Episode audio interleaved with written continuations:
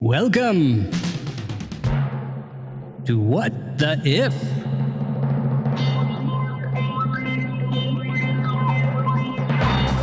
Or If the What. No, we stick to strict grammatical rules here. Okay. I was just thinking maybe No, we, we, we, we mess with the laws of nature. Laws of grammar cannot be. well, I was just thinking if you cross the equator, is it does it go backwards? Does it go the other way? Oh, If that's entirely possible. Yeah, I could, I could it's accept possible. hmm Yes, Yeah. yes. That is a little tease of our incredible special guest coming up in just one moment. Um, but first, that voice you just heard, the wonderful dulcet tones of Professor Matthew Stanley of the New York University, coming to you from the Rainbow Rockefeller. I always wanted to say that. I don't know. It's just some old radio thing you always let me teach my class in the Rainbow Room. I'll do that. That's no problem. That'd be fantastic. Yes, yes. How you are on break now? I assume summer break. Uh, that is true. Yeah. Mhm. yes, yes. That's good. And how are things? Um, uh, acceptable. Mhm. Okay, that's good. Yeah, I like that. All, all nominal, nominal. Mhm. We also have uh, someone far more positive than nominal, uh, Gabby Panicia from Rockefeller University. Oh, now that's where the Rainbow Room is. Exactly. Right? Yeah, of course. Mhm. NYU has just like uh, I don't know the uh, the Peppermint Lounge or something or the Pyramid Club, um, the Palladium. So, uh, Gabby, how are you? How are things? You are a virologist at Rockefeller University, and recently, what is it called? Approved, approved, qualified. Some, I am had a some sort- PhD candidate. Yes. Mhm. So I've completed everything but my dissertation, which of course is going to be the next God Yeah, knows how many years of my no life. No big deal. Yeah. Yeah, That's yeah. and that's what they call it. So they call that ABD. Is that right? Mhm. Yeah. ABD, all but dissertation. As a candidate, do you have to go out and sh- does that mean you shake hands? Is it like a rope line? do you have to? I mean, that would be maybe. I I defended mine over Zoom, so Mhm. I, I had a I had a very pandemic defense. So maybe in in the Right. The better world, there's more fanfare. I, I've never heard of Yeah. the fanfare, but maybe that's the secret.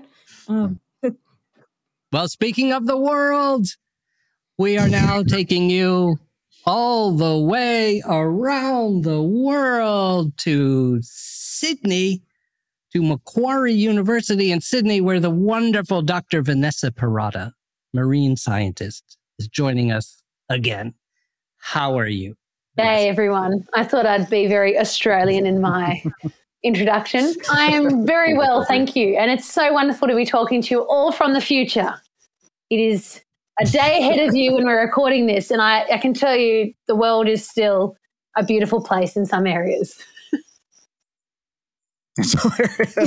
We're, we're not sure what areas those are, but somewhere out there. and none of them are near us in in New York. Um, so in the future, in 14 hours from now, there may be drop bears. I've just learned about drop bears. Mhm, mhm. Drop bears. If Australian you're, creature that drops on you from a from a height. yeah, your listeners need to be aware when we open up our borders and you come to visit us in Australia, you really do need to watch out of those drop bears because they can appear at any time. So just it's worth a good, good Google. Yeah. There's no and way. that's of a real telling. thing, right?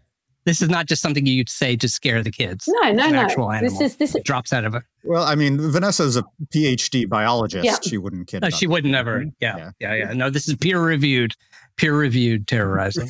the Journal of Drop Bear Research. yeah, I'm sure there's one out there. JDB. Yeah, yeah, yeah. The drop bear con- drop bear conventions have got to be Mhm. hilarious. You know, um, wonderful. And yeah, for those of you who who are new to Dr. Pirotta, uh, I encourage you to go to our website, which, by the way, I encourage you to go to at any time, whattheif.com. You can find all our episodes there. You can also find them, of course, in the whatever app you're listening to right now.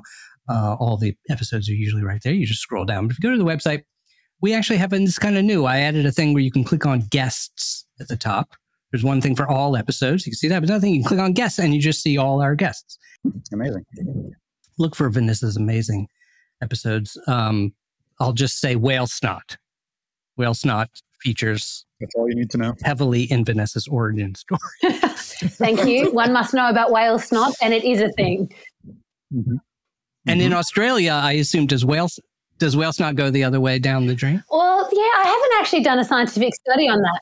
Matt, is that a myth? No, it, or or Vanessa, does water actually go around the other way when it goes Um, down the drain in Australia? It, it- is the fact that Coriolis forces are opposite in the, the southern hemisphere.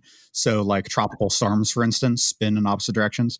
But Coriolis force happens on the scale of miles. Um, so, which way the water spins down a drain has much more to do with the drain than what hemisphere you're in. So, so it's I, I label it as half myth. okay, that makes sense. Yeah, and if you have a miles wide toilet, you have uh, bigger issues. Is so that Simpsons episode is not correct, or I, I- you know, I grew up with that episode. um, generally, I defer to The Simpsons on all matters scientific, um, except for large scale fluid dynamics in this case. Everything else, though. Everything else. yeah. So this the today uh, goes out to um, the great Scott Manley. Scott Manley, who uh, talks about rockets on um, YouTube. Uh, his, his channel is just called Scott Manley. He is absolutely fantastic. Um, and uh, but one time on Twitter, he just asked, unrelated, completely unrelated to rockets, I assume. Um, but uh, I think he had just seen a picture of a whale or something. He was just musing out loud, and he asked, um, you know, uh, what? Imagine a whale lives in a medium water that is not breathable for them.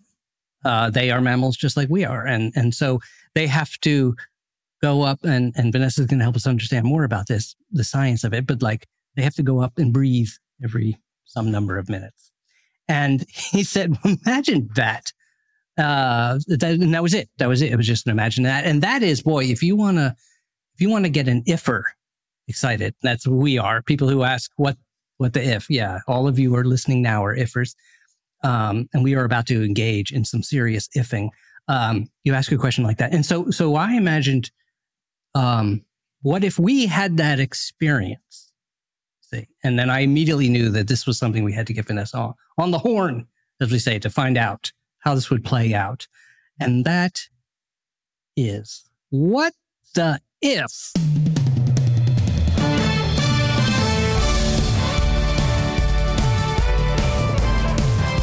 Humans who live in air, as we do, had to breathe by sticking our head in the ocean or some kind of water. We will have to figure that out. It's a topsy turvy world, as befitting our transglobal, uh, cross global uh, communication here today. So, Hmm, yeah. so it's kind of a double reverse analogy in a way, I suppose. So, um, Vanessa, why don't you help us? Uh, let, let's begin just briefly with what the the the uh, what do you call the the begin when you go to make an analogy, the source of it before we flip it. we could start with the, the, the biology, maybe, of, of whales for your listeners. So I'm assuming there'd be some very clever listeners that listen to this podcast, but there might be some people who aren't marine experts. So that's completely fine. That's what they're here to listen to, to be learn about drop bears and learn about whale snot, but more. Why don't we go down to whale biology 101 and how they breathe? So whales are mammals like you and I. They breathe air, so they need to breathe like what we're doing. In fact, this is a really cool fact coming up right now. You're not even aware of it, but you're automatically breathing. We don't actively have to think about what we're doing right now. We are just listening, whether you're driving a car, you're exercising, or you're just chilling and you're listening to this podcast. You're not even thinking about breathing, you're doing it. So, what we refer to as we are automatic breathers. In contrast, whales, they need to consciously, actively think about breathing. Oh, I didn't even realize. Yeah, yeah. And I mean, like this, being an, a conscious breather changes the way you do things. You can't fully go into a, a complete sleep. You need to have part of your mind awake. So you're looking out for danger, but also you remember to breathe. And so for a whale, they need to physically come to the surface to breathe. And unlike us, when we go swimming, we have to bring our face and our mouth right up to the surface. It's kind of bulky and okay, I'm breathing now. But for a whale, man, evolution has just streamlined that activity. It's like having an inbuilt snorkel. So if you're going snorkeling, you've got that snorkel that goes up so you don't have to lift your face out of the water. You can keep looking at what's down below. Oh, there's a shark. Oh, yeah, there's a, a, a fish. That kind of thing is awesome. So for a whale, they've got an inbuilt, their, their anatomy brings their nose to the top of their head so they don't actually have to bring their eyes or their face out of the water. They can just take a, a breath of fresh air on the run or on the swim, so to speak. that wait, so they breathe while they're asleep? Um, not generally. So, so if they, it, it, depends. So that's a really good question. You're testing me out here. So if a whale, because whales sleep in different, if if if I know of many whales that will take a breath and then they hang vertically and they don't actually breathe until they they come up to take a breath. Well, obviously that's a sperm whale, so they'll just hang like little vertical buses. Think of a bus hanging out in the middle of the water vertically. Um, and then and then you've got the humpback whale that might come up, take a breath, and then hang diagonally, or actually hang at the bottom of the water with the of the sea with his little arms, pectoral flippers, just slightly resting on the sand, and then whoop, they need to come up. Mm. Or you can have some whales that will log. That's right, log L O G, where they will hang at the top of the water at the surface rather, and great. They can have a little bit of a kip or a rest there, and then just conveniently take a bit of fresh air as they need. Interesting. Yeah. So that means that the first thing we have to imagine being is um, conscious breathers. Now, if you do meditation or there, right there, there's mm-hmm. um, kinds of exercises where you have, and I have done some of these, by the way, like uh, I was taking yoga for a while and, you know, you learn to sit and then or meditation, right? And you they say count your breaths, one sort of basic exercise you can begin with. And I swear it took me years just to get to the point to be able to count my breaths, which means being mm-hmm. conscious about it and not stop breathing. Not messing up, right? Yeah. Or it was just like so weird. It was like walking and chewing gum at the same time. Um, now I can do it, which is interesting. But uh, no, breathing is hard, no question. Yeah, breathing is yeah. Yeah, well, conversely, once Vanessa mentioned that whales have to think about their breathing, I stopped breathing the way I normally would, and now I'm actively thinking too much about it, which I think is also a detriment if you're an organism that has to think about breathing. Because if you're thinking too much about it, you're probably going to mess it up, like me sitting here trying to remember to breathe. it's a sign that the whales are more intelligent than we are. I mean, for sure. Oh, of course. Yeah, and that's actually I mean, do we have any sense of what I don't know how to quite how to say this. What goes on in the whale's head? Are they like cruising along and they're like, "Oh, time to go breathe."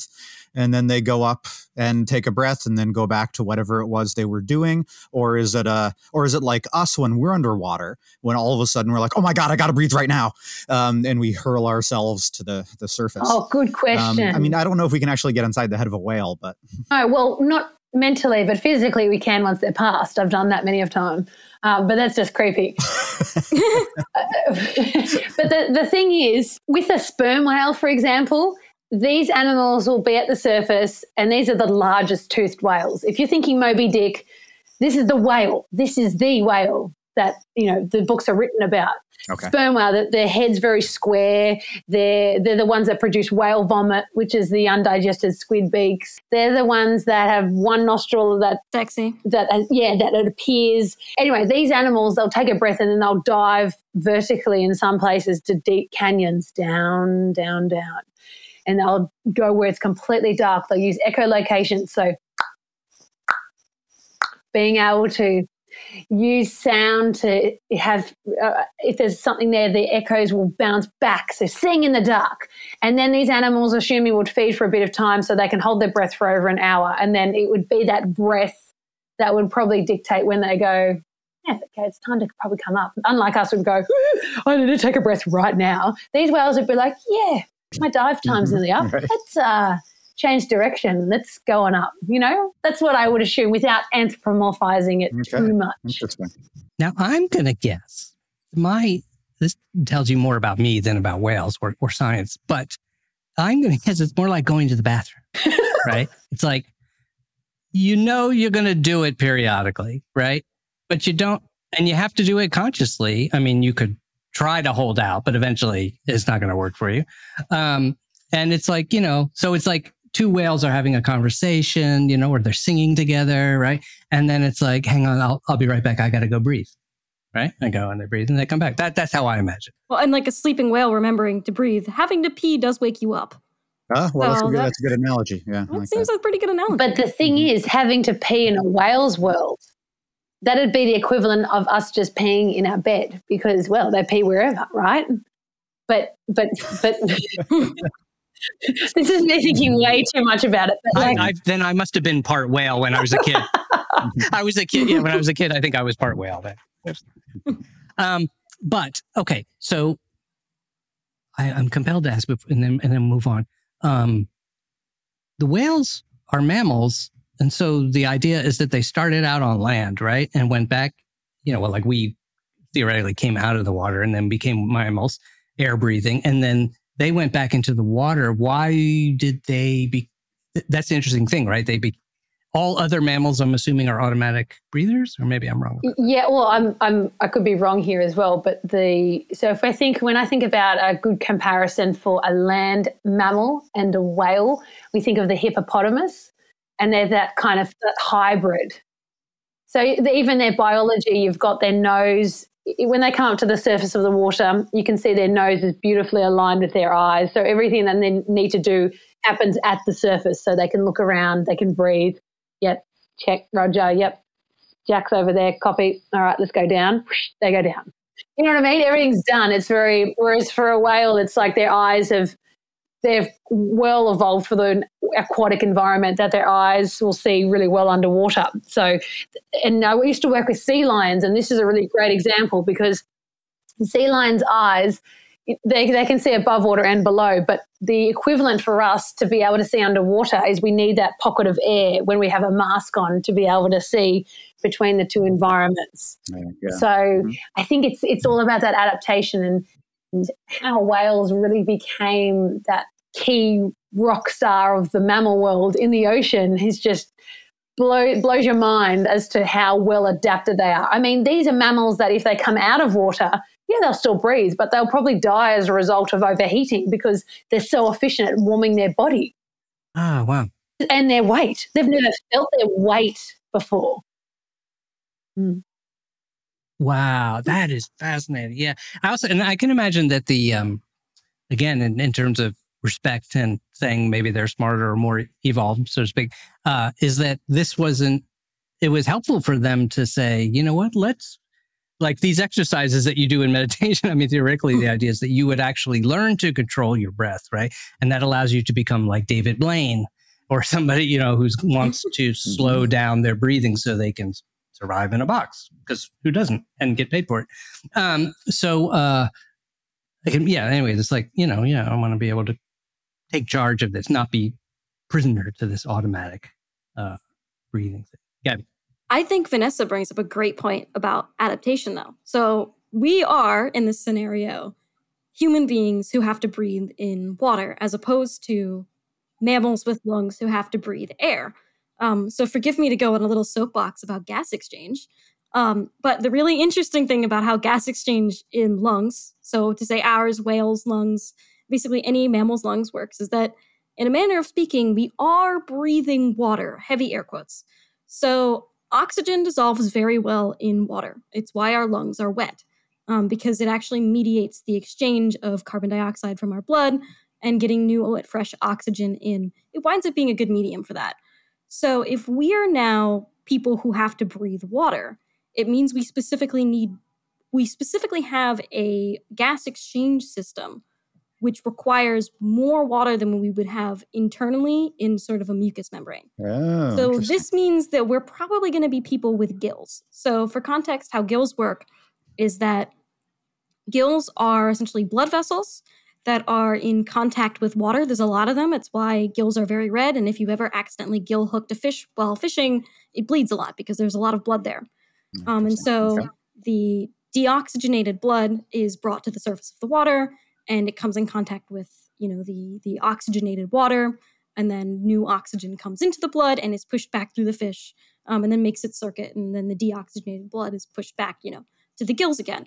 So we would probably have to have some kind of exposed ish gill thing. I'd imagine we develop some way to clamp it shut so it doesn't dry out. Uh, that or we get really good at making lip balm. Um, but right. Well, it's It like creature from the Black Lagoon kind of thing. yeah. Mhm. and and Harry Potter. Uh, I know I'm a bit of a Harry Potter nerd, but you remember when? Yes. Yeah, you know what I'm talking about. When Harry, like, he takes that that um, Longbottom, gives him Neville Longbottom, who turned out to be really hot. Sorry, later on, um, he had that. he had that that um, whatever plant that was. I'm not a good biologist right now. You mean in the later in in the later novels? Later, he became very hot. Yes, that's Yes. right. And sorry if anyone's not read Harry Yes. Potter yet, but you've been living under a rock. Spoiler: Neville is not. Yeah. and he has those gills and then that webbing. Like ah, that's what I'm kind of picturing here now. Is would that be fair to say? Mhm. All right, that sounds right. I think Yeah. so. Yeah. And so, um, interestingly, we did evolve from water, right? So Mhm. this this could theoretically be possible, right? This might have happened. Um, and but the funny thing is that we have to return to the water.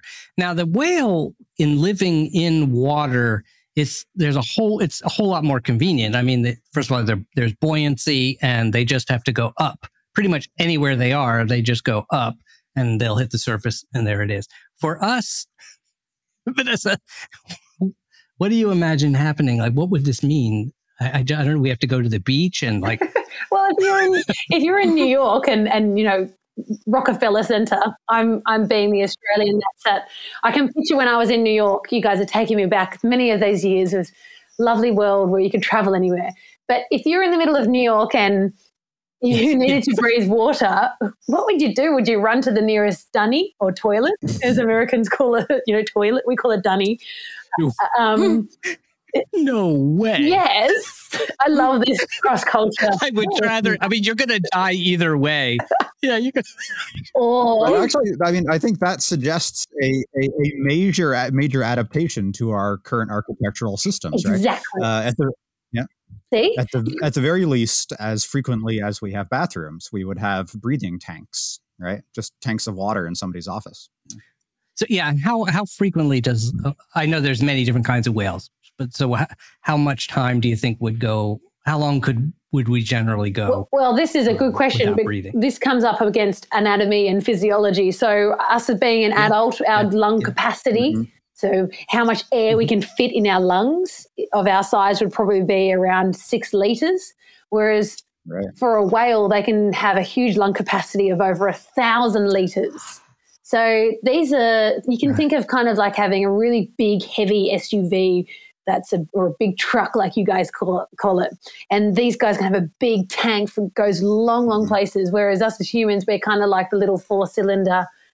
Oh no, we are. No, I would say that's probably more efficient than what I'm talking about. What I'm trying to say is that we would need something Well, no, we have to breathe. We have to quickly. we would have some ins- Yeah. we would we would need some sort of insurance because we need to breathe more breathe more rapidly to make sure that we make that distance that we want to go so i would i would see that we'd need to have these Yeah. little masks on that are filled of water like having fish tanks on top of our head Yeah, it's basically right. I would think a very close analogy is just that when we go scuba diving, exactly you know that this is that equivalent that we would. In, so, um, what it, now? Why would this be that we would have to put our heads in the water? In other words, I, oh, I guess that's because that's the only way our body functions. It never switched over from whatever a fish that's it or if a fish did method. it right? wouldn't happen in our lifetime Mhm. So, Matt, what were we going to say? It would have to. I was going uh, to say, I'm, I'm wondering what kind of evolutionary pressures might um, make it useful for us to develop that adaptation. Um, I, don't- I don't know if we have a sense of what got the whales back in the water. Well, maybe it's something, I mean, to say, I think if I remember correctly for whales, it was something about like prey. Like they had a, they could, like there was more food in the water. Vanessa, you could tell me if I'm wrong about that. But I was just thinking for us, I mean, let's go the apocalypse scenario. Maybe the air is unbreathable and the water is more breathable. And so gradually over the millions of years in which we are wrecking the earth, uh, humanity decides let's get gills, man, and uh, that works out better. That is interesting. All right. Well, that is interesting. Very timely. we have to shout out here to the Kevin Costner classic film uh, Waterworld, Mhm.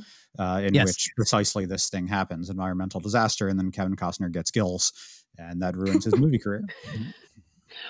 Oh, he got gills in Waterworld. That's the I that's didn't the big that's the big uh, twist at the end, as I recall. Spoiler. Spoiler, that's right. Yeah. For, the for other any hand- human who will ever watch Waterworld again. That's a service. You, now, now you don't have to watch Waterworld. Matt is Matt is taking a hit for the team. Um, so that means we would, I g- let's begin at least before we got better at it.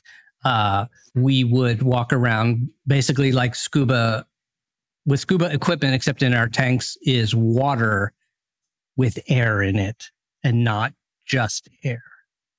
That that would that Is would that be correct? yes.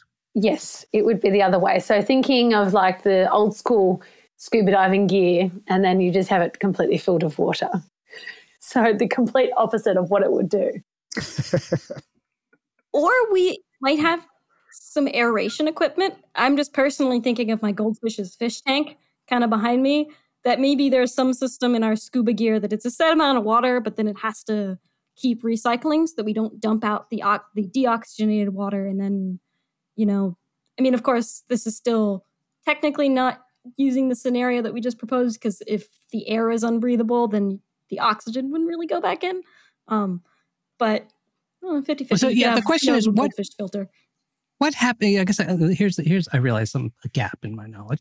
What happens when a fish? Why can't a fish breathe in air? So the whales, it was a different story. They can breathe in air. You mentioned right, but of course the problem is just that the weight and they're they're not their bodies are not designed for all the things that happen when you come out of water. So if we take that away from the fish, let's say, but why can't a fish? Can a fish breathe out of water? It seems not, but Some can for a period of time, Mm. like uh, the lungfish. Yes, and do tell. Uh, oh, the, Yep. well, the lungfish are kind of like those prehistoric animals that can actually, uh, uh, for a period of time, and I'm not a lungfish expert, listeners, but these animals are kind of like the prehistoric kind of go between being a fish and being on land versus being in the water. Their their flippers are, are, are like paddles, but also they can maneuver themselves on land if they need to go between ponds, so to speak. So that's kind of maybe what we're going to that kind of transitional animal or mud skippers. They can be out of water for a little bit. Um, Love mud skippers. yeah, they're cool. So there's all these kind of hybrid animals that I'm Mhm. thinking of right now to address these kind of questions. But we do know that fish need that water to have that, as we were speaking about before, with the the the reoxygenate the, the the deoxygenated and you, you did a really great speak about this talk about this gabby with the the blood coming up the blood vessels near the surface So is it like for the fish, the the they in other words, they want the oxygen ultimately, but in in outside of the water, is it almost like there's too much? So their gills dry out. So their gills dry out. So they need the water for oxygen exchange. And as long as there's new water around, there's more oxygen that they can draw from. It is, however, why a fish out of water will sometimes survive a surprisingly long amount of time relative to a human Hmm. being. Because a human being underwater at a certain point is going to go, I need to breathe. Their mouth is going to open and their lungs are going to fill with water, which even if you get them on land, you have to get the water out of their lungs in order for that gas Mhm. exchange to start again. A Mhm. fish, Mhm. the gills just have to get wet again, Mm. um, which is why there are sometimes stories of people reviving goldfish that have leapt out of their tanks or betta fish that have leapt out of their tanks after a shockingly long amount of time where, where they thought the fish was totally dead, but they run it under the tap and the fish is fine again. I just I just, just immediately thought of this because I used to work with dolphins as well, and um, I remember that one of the ways people would hydrate them is by putting a, a tube down their their, their throat. Um, this is you know veterinarian practices, but the reason you could do that so easily is because they don't have a gag Mm. reflex, whereas us as humans. We have this gag reflex. So if something is obstructed in our um, throat, we, we can automatically get it out to clear it. So we have that opportunity for our lungs to breathe. But here's the other thing, and I will call upon Disney's Pixar Finding Nemo. We've all been there. We've all seen Finding Nemo. And I talk about this in my TEDx talk. So I don't, well, I'm going to spoil it. But, you know, when you see Dory's dad, no, Dory and Marlin, which is Nemo's dad, they're swallowed by the whale off Sydney. This is very appropriate for me to be talking about this because right now it's the whale migration. And these, these fish are swallowed. And then all of a sudden, miraculously, they pop out of the nostrils now, I'm really sorry, but anatomically, that does not happen. You cannot, A, be swallowed by a whale and pop out the, through their nostrils. The two systems are not like us, it's completely separate. So once you go down the air hole, you're definitely going to the lungs. There's no option to go down in the esophagus. Mm-mm. And I also should say, you probably would have heard about the man who got swallowed by a humpback whale recently, that diver. I was curious about that. Yeah. I did not. Well, you have been under a rock. well, actually, she was. She was preparing for her. Uh, yeah. Yeah, she's preparing for her exams. Yeah. Sorry, yeah, you're you're you're doing a PhD, so completely understand that. But essentially, this guy was, you know, doing his he was a diver, doing his thing, and apparently a whale came up and engulfed him, which the whale was probably targeting some other prey. Um, you could not physiologically get, be swallowed by a humpback whale, their esophagus is only 30 centimeters for a school ruler. So there is no way he's going through that unless he's poking his head in. Hmm. So there's whole there's, we all need to go back to whale biology, but so it was fake. No, well he he was inside the mouth for sure, but he didn't technically get swallowed. But the the adaptations for us as air breathing animals is really amazing. We've got all these things in check to make sure that if it's something there, that we cough, we, we we bring it up, we we we vomit what we need to do, and then it's cleared. You know what I mean? There's we've got so many things in our body has been well equipped for this breathing yeah. situation. So to turn it around the other way, would it be that we lose that gag reflex? We have and uh, a huge supply of water wherever we go into a store. Oh, how hi, how are you today? And one moment, you know, take a sip, that kind of thing, or a breath of fresh of, of water. It just flips everything around. That's right. I figured mm-hmm. out what it is. So it, you, you, were talking about Rockefeller Center, and for those who, even if you don't know, so Rock, in the middle of Rockefeller Center is a gigantic skyscraper. It's basically a big, big old office building. And I don't know why I had an image of like, well, how does this work inside that office building? In those offices, what's happening? And I realized that I think what it is is just that the office is the water is goes up to everybody's neck. I think we just lit right. Why not create? so we we we live kind of at that surface so that we can just duck under, right, and then get our breath and then keep talking. And um, so I think I think that's what's happening. So by the way, also just for a fun image, inside that same building is uh, the television studio for Saturday Night Live, which I assume people mm-hmm. may see around the world. So imagine, you know, now that whole show is done with water up to people's necks. You know, it's just, but it's just normal. Of course it is. Right. That's yeah, not the funny part. Yeah. Okay. yeah, that's just how it is. Um, it's interesting, right? Because we would basically, it's as if we left the ocean, and but we liked being in the ocean. This reminds me of the uh, the B Ark, the people in uh, Hitchhiker's Guide, the one who, yes, the captain, right. the captain is always in the bath. All right. And he, he has a bath that he goes everywhere in his bathtub and with his little rubber ducky. Um, but yeah, we basically just create, you know, um, everything we do. So you get in a car and it's just everything wherever we go. For some reason, we like our head out of the water in air. Um, but uh, otherwise, we're we're traveling around. Um, does that seem? Yeah. Can I offer one yes, insane yes, yes, thought. That's why we're here. So this makes this makes space travel really interesting, um, because the problem about being in water in no gravity is um, that you would need to run a current constantly to move the deoxygenated water oh. away from you, or you would suffocate in a deoxygenated bubble. oh, wait, so, so your water. office, like your office, which is full of water up to your neck, the, the air would get used up. That's what you're saying. Mm-hmm. Yeah, yeah. Or like if you know you had some inverse uh, astronaut helmet where instead of air in it, there's water in it, as you are floating yeah. and doing your EVA yeah. walk, you would need to have a current that. I like that. So I should say this comes up in David Brin's the um, sci-fi series, the Uplift series, um, oh. in which human beings have uh, sort of surgical or uh, intervened with dolphin evolution such that dolphins are sentient and they take the dolphins with them on their space adventures um, and there's always this sort of tension whether it's a dolphin ship that has human crew in which case it's full of water and the humans have to wa- have to go around in scuba gear, or if it's a human ship full of air and the dolphins have to go around. Um, and it's kind of a it's a fun series overall, but I particularly enjoy that kind of tension. It's like a cultural thing. Yeah, I don't want to bother you. Yeah, yeah. Yeah, it's good fun. So, so Vanessa, how do you see this? What what's the next step? How would we, if we continue? Are are there this is probably this is a hard question, but I imagine are is to what degree does the need to breathe affect the let's say the whales daily ritual or something like that? It's like with us with something more complicated, these things become you know huge parts of our evolution, right? It's like oh the bar, you know, or the I don't know, the watering hole becomes the big social, you know, a lot of social advancement happens because everybody has to come to the watering hole.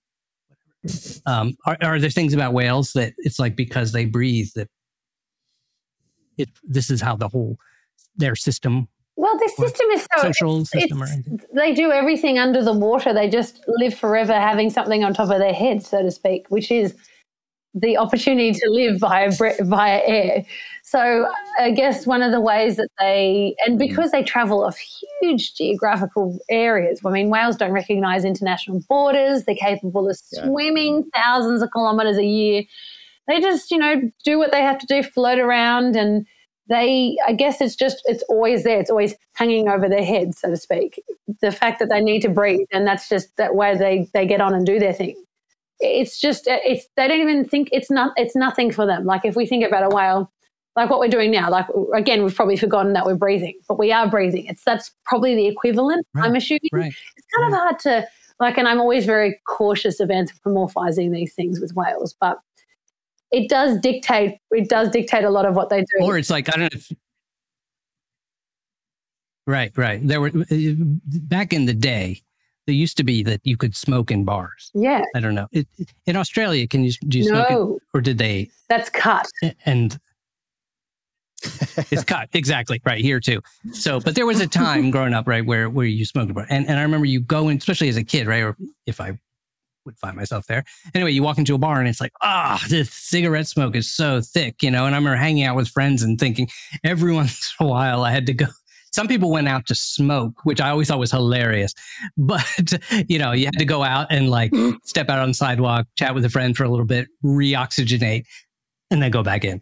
Um, yeah, I, I can see that kind of thing. But the, the other thing is, while you're thinking about that, um, last year, the year before in Australia, we had bushfires that were terrible, so bad and that literally limited how we were able to breathe mm. outside. We we would not we were advised not to go outside.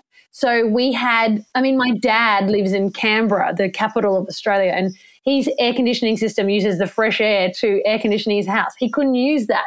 We were maybe this is the scenario that's close to what we're talking about, where we're all captive. We've got a pocket of air that we've got to breathe, or in this case, a pocket of water. How long can one sustain it? It's that kind of scenario and you feel kind of you feel really trapped. Mm, yeah. Mm. yeah. So maybe this whole scenario might lead, lead, us to becoming well you know screw this office building. Who cares about the rockefeller center? Let's just go to the ocean. But then while we can breathe how does the rest of our body adapt to this? Like being wet all the time. Our skin's designed to be dry you know? Well, it's interesting too. Then, of course, all these things would happen that our aesthetics, you know, gills would be like, we'd really be aware of yeah. Ah, those gills. Those are nice gills, you know. I have another weird adaptation yeah. question. So, with whales, what enables them to stay underwater longer? Is it lung capacity or a hemoglobin thing? So hemoglobin is the oxygen binding molecule. Yeah, yeah. So their physiology. So there is some really great research with seals and sea lions done on this.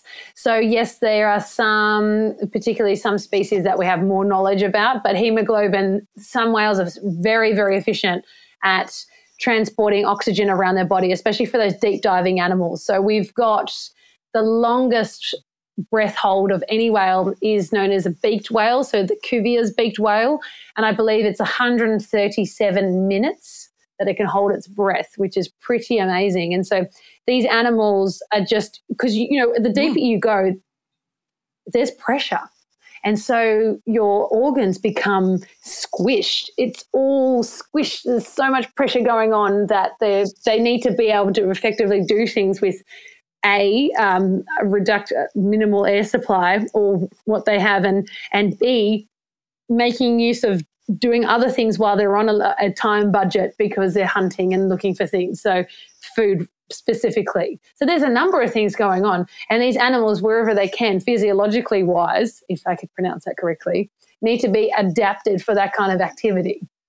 That's interesting. If they can breathe, the one who can breathe 100 or can go 137 minutes without breathing could watch Avatar without breathing.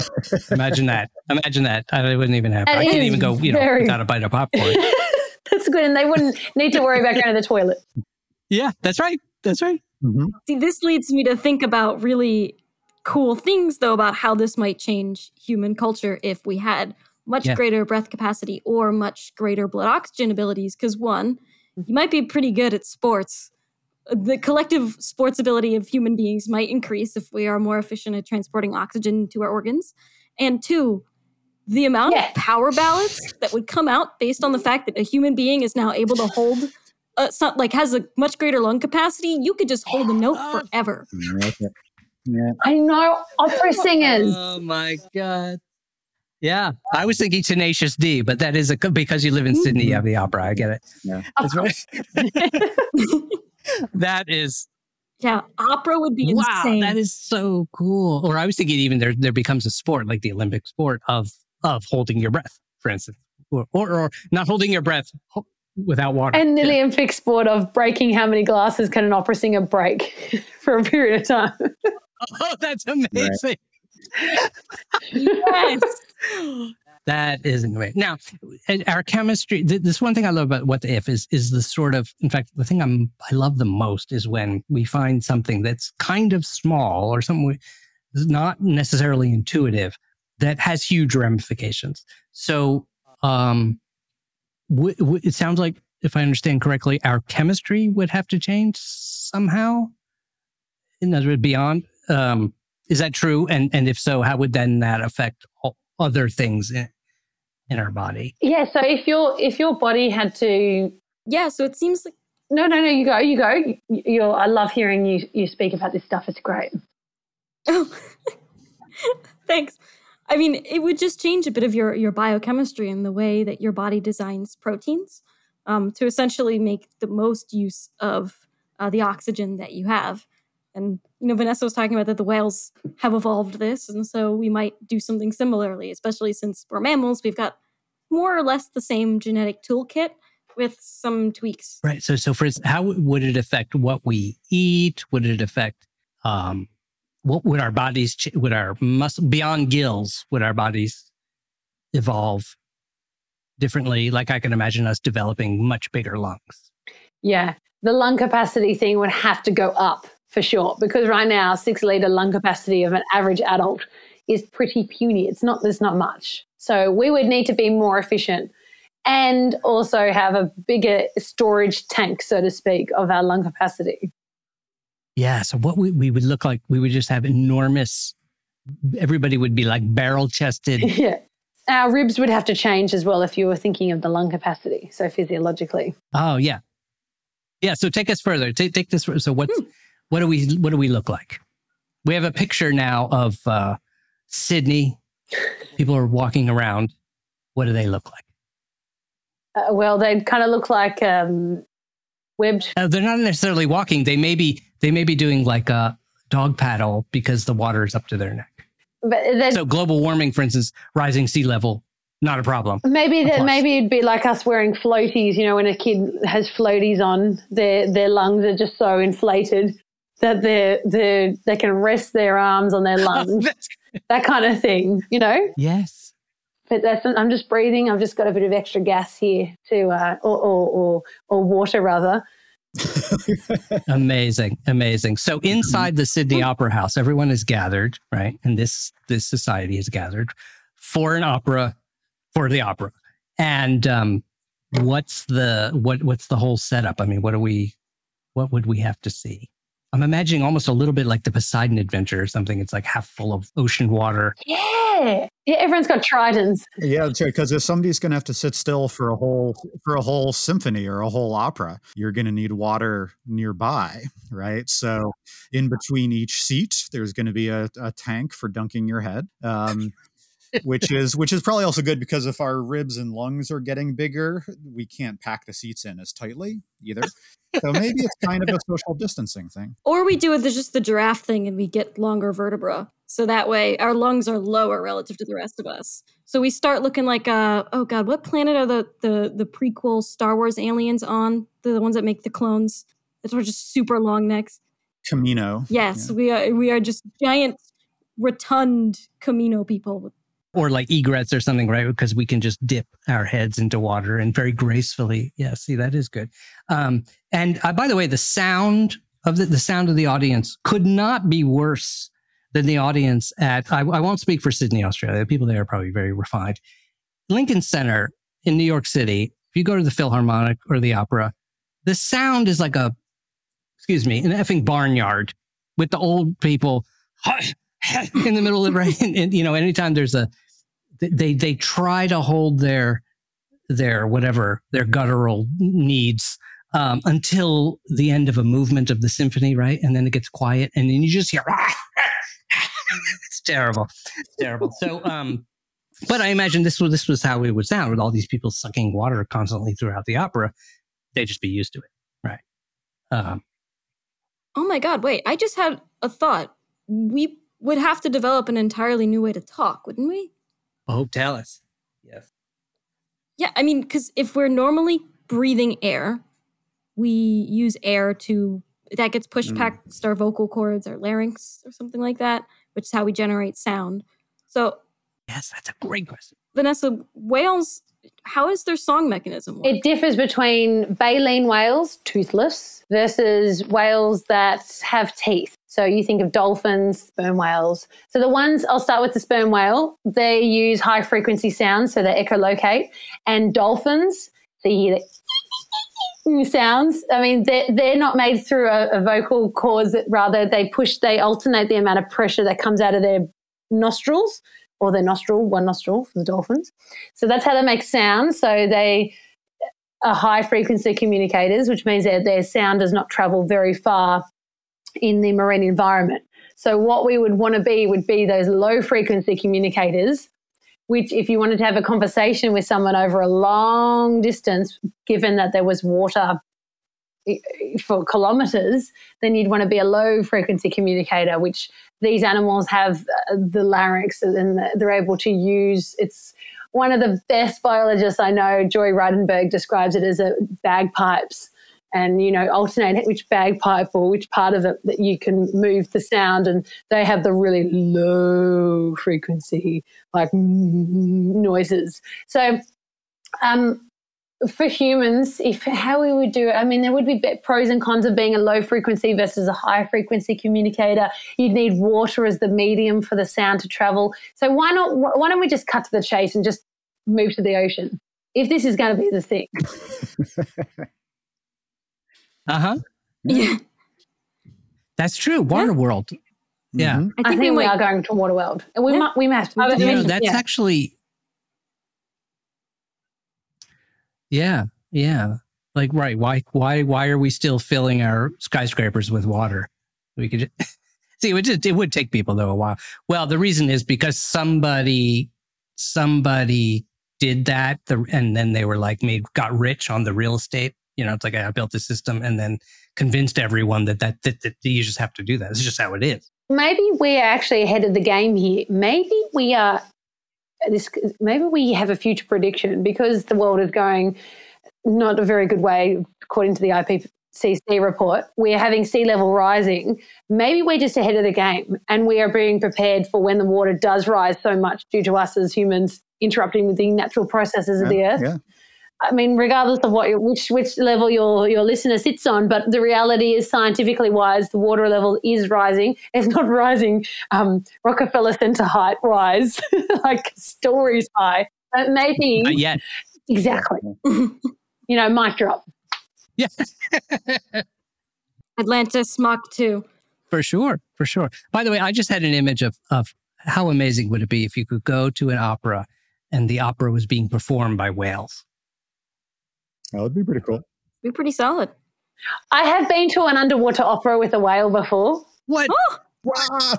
Yeah. no, now you got to tell us that. That's it. well. We're going to end with this. This is amazing. What is this event? Well, in Tonga, so in Tonga in the South Pacific, beautiful location. I was in the water when a whale male, so the humpback whale males sing, and I was able to see him. So usually you just hear them, but I was able to see him singing, and so he was like, "Mm," and as he was, and it was like vibrating through your body, and and he kept singing all the way till he got to the surface. So he was like. "Mm." That's amazing. Mm. Yeah, That's so cool. it was amazing. It's a big bus Wow. swimming past you, coming to the air, coming to the surface, That's so taking a breath. It was amazing. wow. If I hadn't already had a career, I would now be a marine bi- biologist. or I, as George Costanza, isn't that I think something else? Uh, right, Seinfeld. Mhm. Do we have a marine biologist in that? we love the Seinfeld. So good. Oh yeah, I'll bet. But that's a heroic, Mhm. a heroic Yeah, moment. yeah. That's. Um, uh, Gabby, what does so having explored this topic now, what does it uh, make you hope for, make you fear, or just make you grateful for? What what kinds of thoughts do you take away from this experience? Well, I already think whales are, are pretty terrific. I once went whale watching as a kid and it was super cool.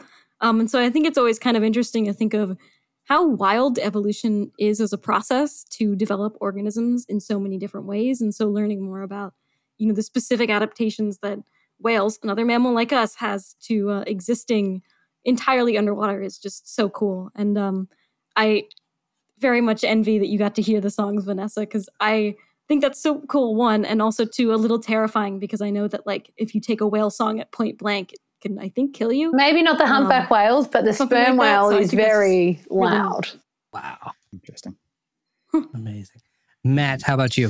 Um, I don't know. I've got to say, I kind of, How are how are you changed by today's episode? I, I kind of like the idea of having um, an excuse for a conversational pause to breathe now and then, um, because you know every every ten minutes you sort of just excuse me, right? Conversation's not going well. Somebody's boring at a party. Like, I've just got to go breathe. I like that. I've got to go dunk my head in water. Yeah, so I'm thinking it might be worth uh, it might be worth I'm just gonna developing go visit this the water adaptation. Yeah, just for that reason. Yeah. That's really I like that. Yeah.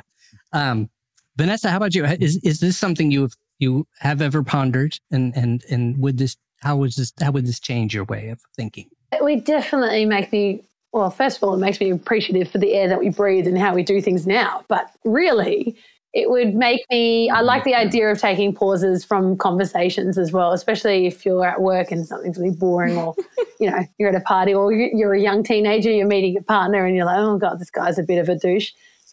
A bit of air. Yeah, a bit of water rather. so default. Yep. So yeah, there's there's pros to it, really. Yeah. Uh, yeah, I, it's interesting you're talking, Gabby. You're talking about going whale watching, and, and that is something. That's one of those experiences I would highly recommend. If anyone, it's not easy for a lot of people. Uh, I can imagine just don't have that opportunity, or just aren't in, in you know, don't go to places where that could happen. I Mhm. happen to do that. Um, um, used to go to Cape Cod uh, every summer, and um, they have amazing whale watching there. And there was one summer, it was uh, unbelievable feeding. Uh, for some reason, the area off Cape Cod had become just a huge gathering spot, and even the the the, the guides, you know, the, the scientists who run, you know, they kind of do research out there, and they also sometimes give these tours. Um, were just completely blown away. I mean, there were 14, 15, 20, and there were so many whales on the surface coming up and going down and under the boat and all around like that. And it was amazing. And I remember I had this feeling going back uh, home as the boat goes back out, back, sorry, back, and the sun is setting and the water where you, the part of the huge uh, open water where you were and you saw all the whales. I remember you could still see them there. And the further, know, as we got further and further away, they were still there. And I remember I just, I just thought I'd never really had before. I was like in my 20s or whatever. I was like, whoa, there's, we go home and they're still there. And just that little thing, like whenever I look at the ocean now, I don't see just, you know, water or whatever. I, I imagine like these, I don't know, the society of all these creatures living in it. Uh, it's pretty cool. Mm-hmm. Yes, and I have so much admiration for you, Vanessa, and for the work you do and your colleagues and what they do. Thank uh, you to help us. Yeah. And uh, amazing to have you. Such a good storyteller. I wish it's funny. We are audio only, which I do like, but I, I would people should also see you. And so, where can people? Um, because your your your yes, your enthusiasm is infectious. Mm-hmm. Um, and uh, but not the kind of infectious that Gabby would have to investigate. Yeah, that's right. People who don't live in Australia, where can they find you? Well, I have I have a website which will lead you to all the other things that I do. So it's vanessapirotta.com.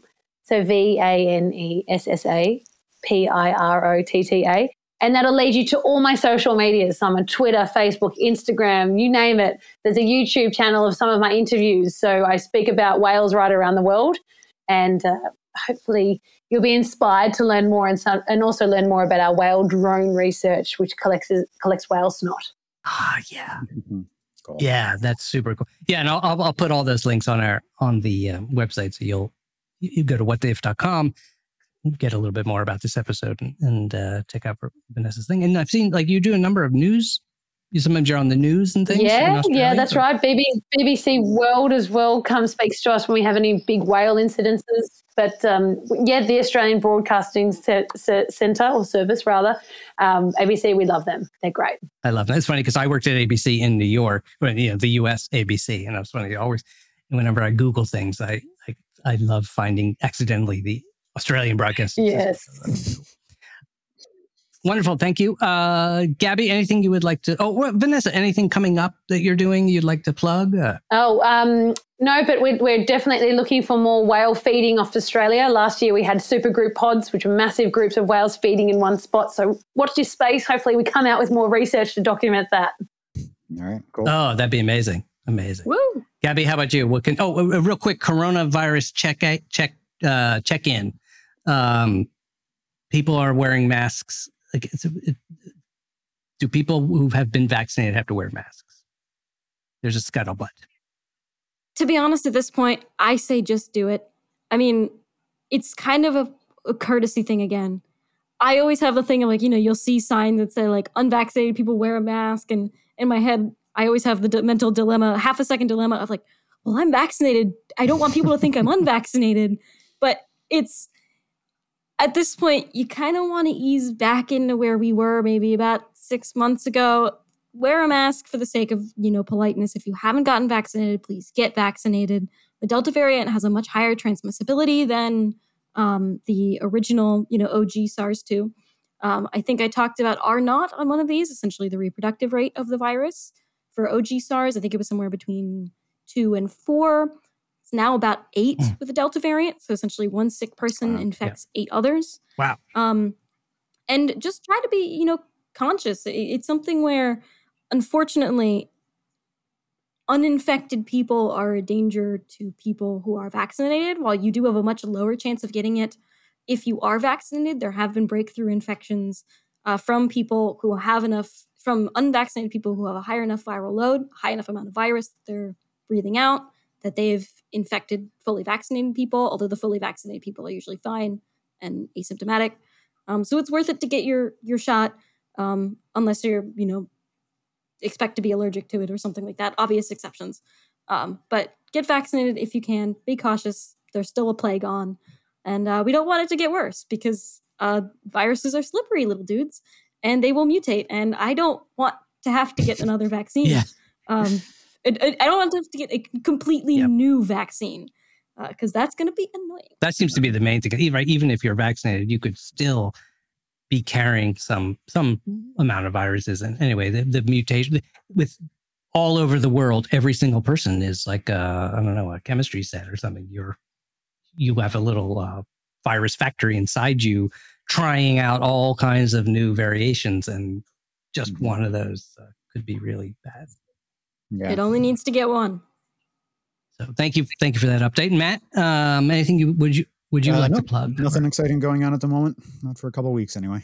when school returns. That's right. And then things got exciting. That's nice. Sometimes Dun, dun. nothing exciting is the exciting thing that's happening. Sometimes. Yeah. That's pretty great. That's pretty great. Thank you, Vanessa, for joining us from uh, all the way around the world, from up over. If we could be down under for a change, why Mhm. not? Right? Because Why it's all it's all Yeah, relative. it's all relative. Yeah, yeah, yeah. it's wonderful. Thank you. So, um, sorry for pointing our feet, our the bottoms of our feet at your country. We don't mean any disrespect. We'll continue to look up to you. Thank you. Oh, touche. touche.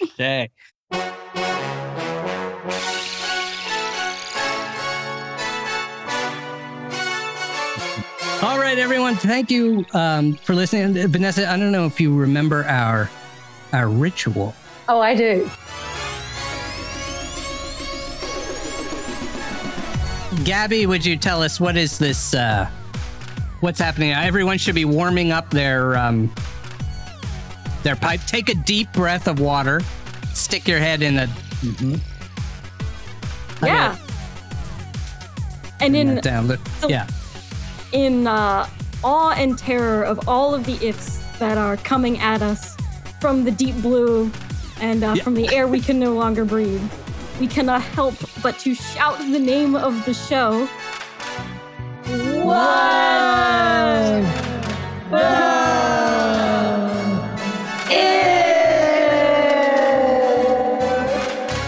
See you next week, everybody.